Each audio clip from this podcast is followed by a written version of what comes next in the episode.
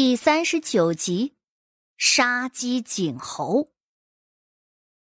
这范文对于谢桥来说也不怎么耗费心神，所以背了好一会儿，他也没觉得太累。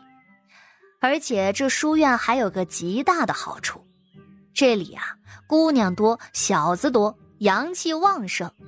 谢桥在这儿，竟然没像在外头那样特别的不舒服。徐先生就坐在上头，慢悠悠的等着，等着谢桥苦着脸说自己做不到。可是他等着等着，都过去半个多时辰了，还不见这姑娘起身，心里头也有些不解。莫非这丫头准备硬扛过去？他正想着，谢桥就站了起来。徐先生心头一喜，随后微微抬了抬头：“怎么？”背不下来了，也该让你知道，便你是官员之女，也该要学会谦逊温和，万不可像土匪那般蛮横不讲理。谢桥惊讶的看着他，先生说这些，怎么比土匪还不讲道理？啊？徐先生一愣，还想不想过了？我背好了，不想浪费时间。所以将这试题交还，我好回去默写啊。徐先生吓了一大跳，背完了？不可能！谢桥直接将东西放下，然后走了回去，根本都不想理他，说的多累。还是道观里头好啊，清静。他要是不想说话，也没人逼着他开口。甚至师傅还会将扰他亲近的人全部都赶出去。又是想道观的一天。谢桥一边叹气一边下笔，他的动作不疾不徐，看上去极为的养眼。这外头凑热闹的学生有男有女。书院里男女上课大多还是分开的，除了几个特定的课程之外。其他的时候，相互都要保持距离。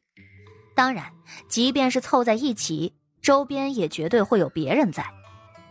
能来书院读书的人，大多还是懂事儿的，不敢在男女的关系上胡来。据说，早先有个特别有天分的读书人，看上了一个小姐，竟然在书院里头暗通款曲，被捉了个正着。院长大怒，最后皇上做主。竟然将那小姐和读书人凑在一起，两杯毒酒下肚，两个人一块儿送黄泉了，杀鸡儆猴。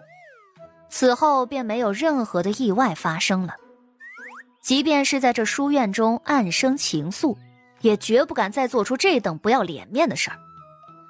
所以这会儿，便是他们凑在一起说说笑笑，只要保持了足够的距离，先生也不会怎么管的。里边，徐勉见到谢桥一笔一画的写着，写着写着，他就越来越觉得不对劲了。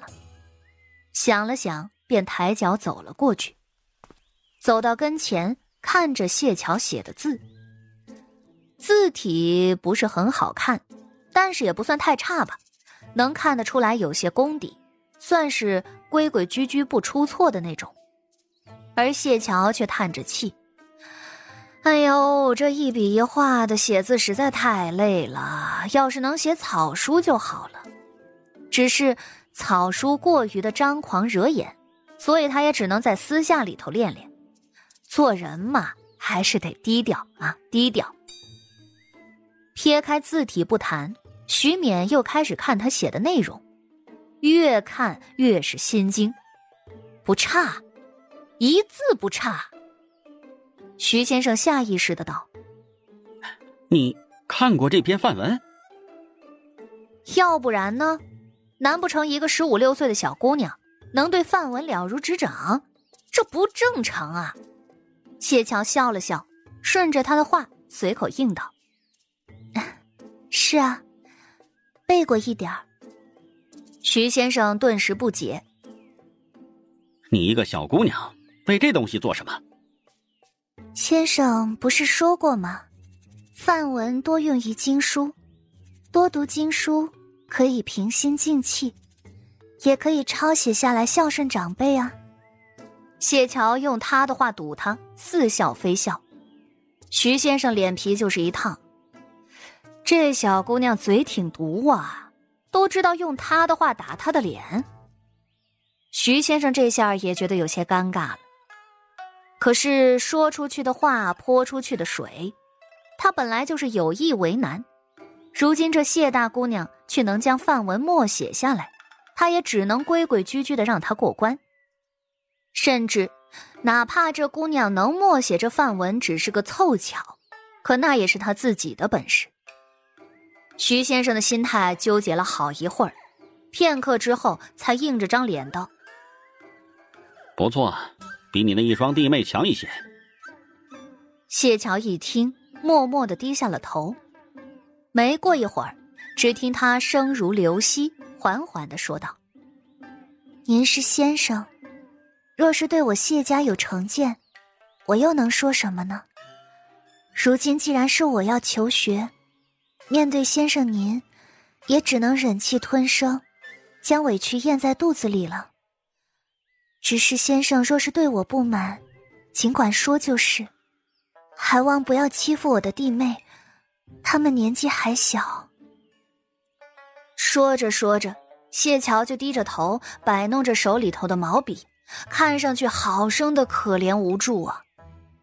他这个身份不宜和先生硬来，先生本来就高他一等，干不过。既然这先生欺弱，那他便将自己的弱势摆出来，让他好好的欺负，让他过把瘾。这下子，徐勉反倒是被谢桥的话弄得一呆，不知道该怎么办好了。还没等他反应过来，就听到窗外有人说话了。